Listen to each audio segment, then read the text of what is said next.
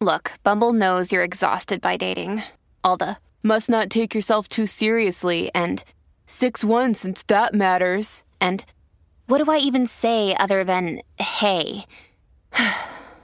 well, that's why they're introducing an all new Bumble with exciting features to make compatibility easier, starting the chat better, and dating safer. They've changed, so you don't have to. Download the new Bumble now.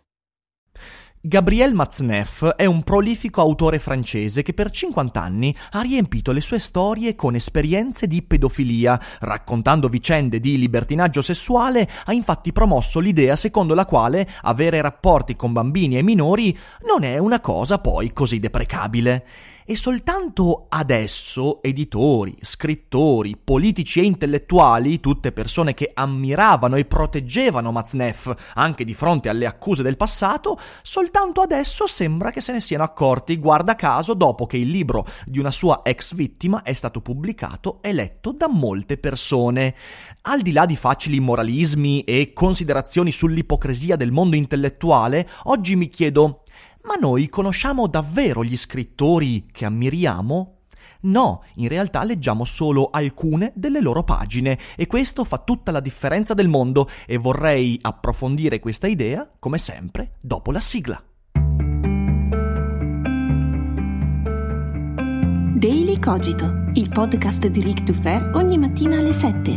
L'unica dipendenza che ti rende indipendente.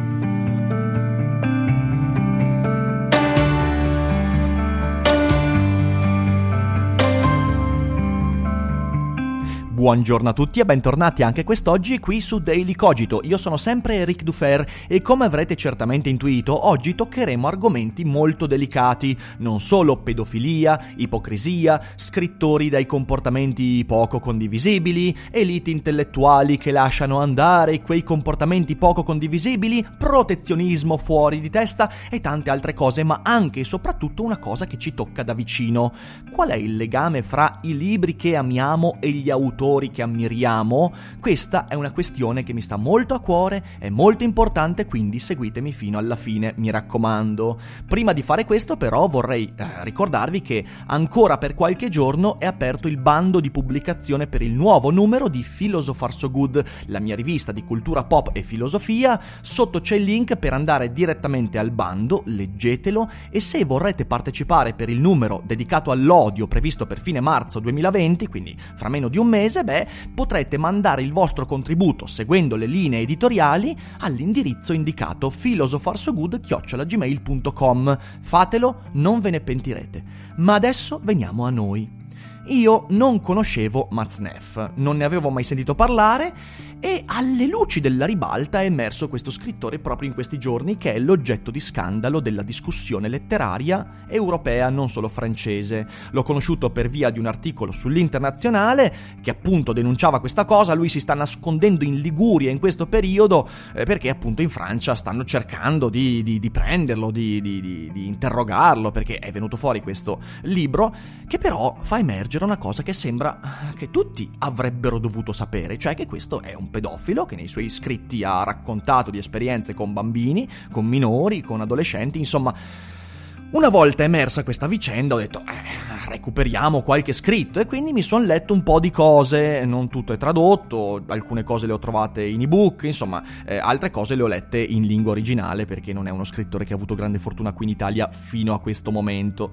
E devo dire che mh, alcuni romanzi mh, che ha scritto sembra abbiano avuto un certo successo, per lo più però sono diari sinceramente non di così grande valore, cioè la gran parte della pubblicazione di questo scrittore è, come detto, autobiografica e sono quasi tutti diari, diari, diari, esperienze, ricostruzioni. E io quando mi trovo di fronte a questi autori lascio sempre un grande boh ma perché io non sono un amante degli autobiografi, però vabbè, ne riconosco il valore almeno per alcuni. Io qui veramente non lo vedo, non siamo certo di fronte a un Kafka, a un Dostoevsky, però vabbè. Eh, È evidente dal mio punto di vista che il successo di questo autore eh, è stato conquistato in seno alla cultura sensa- sessantottina, quindi eh, il movimento controculturale del 1968, i cui valori quali erano? Beh, la contestazione del potere, non solo politico, ovviamente il libertinaggio sessuale e vorrei dire che una buona parte degli scrittori francesi che hanno avuto successo in quei decenni sono parte integrante di quella cultura perché eh, credo che fra i paesi europei e nelle elite intellettuali europee, eh, beh, nella Francia c'è stata veramente una grande esplosione di questo tipo di cultura e quindi Maznef fa parte di questa classe. Poi, se qualcuno lo conosce meglio e lo apprezza, aspetto i commenti, scrivetemi via mail, fatemi sapere come la pensate. Da quel poco che ho letto, quindi io alzo le mani, non ho letto molto, quello che ho letto mi sembra, bah, sinceramente, giustificabile soltanto con questa appartenenza a una cultura, eh, a una controcultura sessantottina. E questo ci ricorda peraltro un aspetto importante, che il circolo degli intellettuali, l'elite intellettuale come viene chiamata molto spesso, si autoalimenta, si autoalimenta cercando di conservarsi nell'immagine con cui ha avuto il proprio successo, cioè Maznef in effetti eh, si è ritagliato un posto in questo pantheon perché prima ha avuto quel tipo di visibilità dovuta a una controcultura molto dilagante e poi è stato conservato in questa immagine anche se poi negli anni 80, 90 e ovviamente nei primi anni 2000 questa controcultura non ha più avuto l'impatto che aveva durante quegli anni, però l'elite intellettuale cerca di autoproteggersi, autoconservarsi lo ribadisco, questo qua non è Kafka, non c'è veramente un motivo per cui questo sia all'interno di questo Pantheon, però vabbè, questo è un altro discorso e ovviamente bisognerebbe approfondirlo, ma non ho il tempo di farlo. Insomma, la vicenda di, ehm, di questo scrittore è abbastanza interessante, per esempio, le amicizie molto potenti. Mitterrand, che potremmo definire il più importante politico francese nel secondo Novecento, eh, ha letto, eh, si racconta, il suo romanzo La sfida, Le Défi, Um, e gli è piaciuto molto, peraltro in modo sarcastico poi l'ha fatto leggere anche ai suoi bambini di 14 e 15 anni. Quindi. E Mitterrand attraverso questa lettura ha sviluppato un'ammirazione nei confronti di Maznef. Peraltro eh, Mitterrand scrisse una recensione e una lettera a Maznef e Maznef usò proprio quella lettera di Mitterrand per sollevarsi da alcune accuse di pedofilia e abusi di cui durante gli anni 90-2000 era stato accusato. Cioè, capito come siamo messi? Siamo messi che uno viene accusato di pedofilia, però c'ha la lettera del presidente, quindi ah, vabbè, è tutto a posto. Eh, siamo a livelli, cioè, eh, tutti uguali davanti alla legge, a meno che tu non abbia la lettera di Mitterrand. Ma c'è di più. Gallimard, che voglio dire è la casa editrice più importante in Francia e una delle più importanti in Europa, ha pubblicato la sua opera omnia. Cioè, l'opera omnia significa tutti i diari, tutti gli scritti, tutti i racconti, il che vuol dire che all'interno della casa editrice dice qualcuno, editor, correttori di bozze, ma voglio dire comunque agenti, persone importanti, hanno letto le parti autobiografiche in cui Maznef raccontava di, per esempio, aver avuto relazioni con dodicenni, tredicenni e che appunto promuoveva questo libertinaggio. E mi chiedo, ma com'è possibile? Ma com'è possibile che ci sia stata questa, questo porte aperte complete. E qua poi arriviamo ad alcune, eh, ad alcune considerazioni, considerazioni che sono legate a una malattia molto molto forte eh, che fa parte non solo della letteratura ma dell'arte in generale. Noi confondiamo troppo spesso l'autore con l'opera. Cos'è che voglio dire qui? Beh, voglio dire, voglio dire alcune cose non scontate, perché il mio lavoro non è quello di dire cose scontate, però devo partire mettendo le mani avanti e dicendo alcune cose scontate, perché non si sa mai, eh.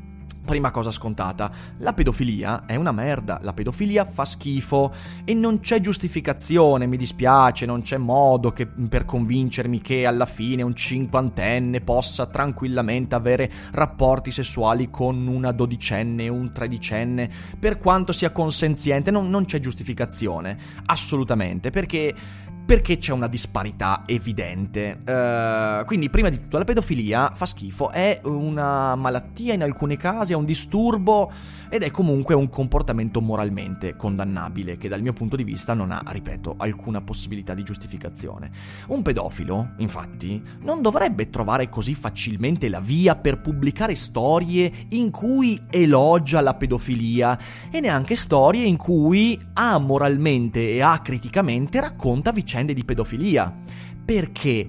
Perché lo ribadisco, questo non è un comportamento di semplice libertinaggio sessuale, è un comportamento manipolatorio, è un comportamento persuasivo in modo violento che crea problemi nella vita delle persone. Un conto è raccontare storie di, pedofilia, magari pentendosi, e allora lì sì potrebbe esserci, però, però non è il caso di Maznef.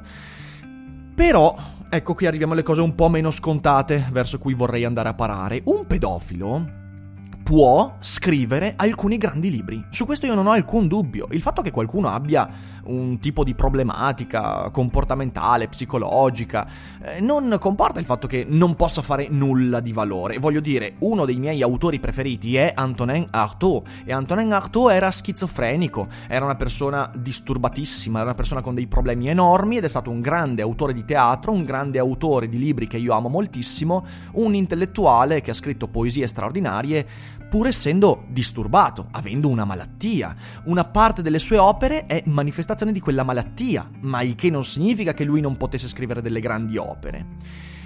Perciò, ecco qui arriviamo al fulcro vero, importante dell'episodio, uno scrittore e la sua condotta dovrebbero essere sempre meno importanti delle opere e della valutazione critica e obiettiva di ciò che ha scritto, fatto, detto, espresso, musicato e via dicendo. Perché quando confondiamo l'opera e l'autore, noi molto spesso giudichiamo l'opera non sulla base della copertina, che è ancora molto comprensibile, ma sulla base dell'idea che abbiamo, sempre parziale, sempre inevitabilmente semplificatoria, dell'autore che è una cosa molto sbagliata. Vi faccio un esempio molto concreto per capire questo punto. Io adoro Philip K. Dick. Philip K. Dick, voglio dire, ho fatto qualche settimana fa la Philip K. Week, chi non l'ha sentita, cosa vi siete persi? Andate a recuperarla, un'intera settimana dedicata alla sua opera, alla sua persona, alle sue idee. Finora la settimana tematica a cui tengo di più, devo dirlo. Comunque dicevo, io amo Philip K. Dick, però Philip K. Dick era una persona palesemente disturbata, l'ho raccontato in quella settimana tematica, aveva problematiche relazionali, comportamentali e sicuramente non era una persona da prendere alla leggera. Ora, ora, se venisse fuori che Philip K. Dick era un assassino di prostitute, ma io cosa dovrei fare? Cioè, dovrei bruciare i suoi libri? Dovrei cancellare la Philip K. Wick? Dovrei fare cosa? E lo stesso potremmo dire di tutti gli autori che amiamo. Se domani viene fuori che Tolkien in realtà era aderente al Ku Klux Klan, cosa devo fare? Devo bruciare il Signore degli Anelli? Devo rinnegare il mio amore sconfinato per questa enorme opera meravigliosa? Se viene fuori che Michel Foucault, che eh, era affetto, era sieropositivo, era andato in giro per la Francia a contagiare tutte le persone con la sua sieropositività. Cosa devo fare? Devo, devo dire che in fin dei conti le parole e le cose è un libro di merda? No, e se Italo Calvino viene fuori che è stato l'assassino, il mandante dell'omicidio Moro, cosa devo fare? Devo dire che le cosmicomiche sono un libro schifoso? No, è comunque un libro che va letto e amato, al netto della condotta dell'autore, che per quanto deprecabile potrebbe aver scritto qualcosa di grande valore. Peraltro, eh, domenica è uscito l'episodio di Tra le righe, dedicato a Calvino e alle cosmicomiche, in formato podcast, cosa che non volevo fare all'inizio perché è una rubrica pensata per il video, però poi mi avete chiesto veramente veramente in troppi questa cosa, quindi lo trovate in formato podcast, godetevelo. Questi sono esempi fantasiosi, ma ci sono comunque molti esempi di autori la cui condotta potrebbe, in una falsa lettura della relazione autore-opera, eh, rovinare la nostra fruizione di ciò che hanno scritto. Nietzsche. Nietzsche era una persona molto, molto problematica. Eh, nei, nei suoi scritti troviamo tutto il contrario di tutto. Troviamo opere come lo Zarathustra, in cui per esempio c'è un elogio della differenziazione, della diversità, e poi troviamo, per esempio negli scritti postumi, alcune considerazioni istituzioni che rasentano il razzismo, il conservatorismo, l'aristocratismo più becero. E cosa devo fare? Non devo apprezzare lo Zarathustra perché Nietzsche di là ha scritto quella roba, no, devo valutare ciò che è scritto nell'opera e poi posso anche tenere conto di alcuni aspetti della sua persona, personalità, idee, ma, ma sono secondari. Céline. Céline ha scritto due romanzi straordinari che io adoro, Viaggio al termine della notte e Morte a credito. Due dei romanzi più belli, due dei libri più straordinari scritti nel Novecento. E cosa devo fare quando vengo a sapere che Céline era un antisemita, un razzista e simpatizzante per il nazismo e il fascismo? Cosa devo fare? Ezra Pound, il più grande poeta probabilmente del secolo scorso, ecco che invece ammirava Mussolini. E cosa devo fare? Dostoevsky ha um, continuamente portato avanti la sua violenza psicologica nei confronti della povera Anna. E che devo fare? Uh, Henry Miller e il suo libertinismo sessuale fin troppo spinto, Ernst Junger con libri straordinari che però era un nazista. Insomma, capite bene che se dovessimo prendere e dire ok, uh, questo autore era uno stronzo, quindi tutte le sue opere sono da rigettare, beh, avremmo un baratro molto molto difficile da scalare per uscire di nuovo alla luce. L'opera non è l'autore e la confusione nasce proprio da lì. Mitterrand che legge il libro di Matzneff e scrive un elogio il quale crea un'aura di sacralità all'autore. Quello è il sintomo che va combattuto, è il sintomo dell'idolatria malata di cui l'intellettualismo gode. Lo scrittore non è un santo, è un pezzo di merda come tutti noi. Eh, certo, Maznef è molto più pezzo di merda rispetto a me, perché lui è un pedofilo e questo va assolutamente rimarcato. Però il problema è che se tu leggi il libro di una persona e quel libro ti cambia la vita, non è detto che la persona che l'ha scritto allora sia un santo, un genio, un che cacchio ne so. No! È uno come tutti noi, è un tizio che magari ha avuto dell'ispirazione, un'illuminazione, ha scritto una buonissima opera, una grande opera, un'opera rivoluzionaria, ma rimane uno che potrebbe aver fatto delle cose terrificanti, perciò tu Mitterrand, e ovviamente eh, prendo lui come esempio, stai sbagliando a proiettare quell'ammirazione sulla persona, è sbagliato. E quindi scrivi una lettera di elogio, ma sono certo che Mitterrand non sapeva delle vicende di pedofilia di Matzneff, eppure ha trasformato quell'ammirazione per un'opera nell'ammirazione nei confronti dell'autore. Sbagliato! Si fanno danni e i danni sono poi questi, ovvero si crea una sacralità. E poi, e poi quando la verità viene a galla, anche la sua opera a torto viene danneggiata. Ora, ribadisco, Maznef è solo l'esempio, eh, potrei fare mille esempi diversi, ma in questo caso è l'esempio attuale. Non ha senso che io non ho letto il romanzo Le Défi, eh, appunto la sfida, eh, lo farò, ho letto alcuni brani, non mi sono dispiaciuti, mi ha ricordato molto alcuni scritti di Josif Brodsky, devo dire, che è un autore che amo, però lo leggerò. E il punto fondamentale è il seguente. Quello magari è un romanzo straordinario che ha fuorviato la lettura di Mitterrand e di molti altri, i quali proiettano quella bellezza romanzata sull'autore, sbagliato, e quindi nel momento in cui si scopre pubblicamente che l'autore invece è una merda, allora ecco che magari anche quel romanzo viene messo da parte, viene dimenticato, viene messo all'indice e ostracizzato. È sbagliato, è come la vicenda, io ne ho già parlato qui su Daily Cogito, la vicenda del cantante dei Noir Désir che non mi ricordo se ha ucciso la, la compagna, è finito in galera ovviamente, Ecco allora che bisogna cancellare tutta la discografia dei Noir Désir. No, io posso comunque guardare a quell'opera, ammirandola, è un gruppo che amo moltissimo, pur sapendo che l'autore di quelle opere era un pezzo di merda, violento, forse misogino e tutto quanto. Però l'opera non può pagare per le colpe dell'autore. Cioè, sapete quanta roba ci perdiamo quando confondiamo queste cose? E soprattutto quanto pensiero critico perdiamo quando idolatriamo l'autore di un'opera che ci piace. Sbagliato. Io amo il Signore degli Anelli, ma sono certo che Tolkien è stato un marito terrificante. Perché? Perché in realtà ha sempre dato molta più attenzione alla sua opera che non a sua moglie. Ok, quando lo scopro, che devo fare? Devo dire, ah, Tolkien era un misogino, eh, misogino narcisista, eh, tutte le sue opere fanno schifo. No, non è così. Quindi, quindi, il mondo intellettuale ha un problema che si nutre di questa idolatria perché? Perché in realtà non si fida delle proprie opere. Ecco il punto che secondo me emerge e da cui dobbiamo imparare qualcosa. L'idolatria nei confronti di Maznef è un modo per proteggere la figura dell'intellettuale dalla realtà. La realtà è che un intellettuale, per quanto bravo, per quanto ammirato, per quanto portato sul piedistallo da chiunque, potrebbe essere l'essere più abietto del pianeta, pur avendo scritto delle cose bellissime. E eh, il mondo intellettuale si fida talmente poco del valore delle opere artistiche che usa quel valore per crearsi un'aura di sacralità che protegga gli individui dal mondo il quale mondo potrebbe accorgersi che in realtà le opere sono molto migliori delle persone che le hanno scritte, che è sempre così. Storia universale dell'infamia è migliore di Jorge Luis Borges. E non è migliore nel senso morale, ma migliore nel senso, mi verrebbe da dire, metafisico. Perché l'opera parlerà di più, dirà sempre di più rispetto alla vita degli autori.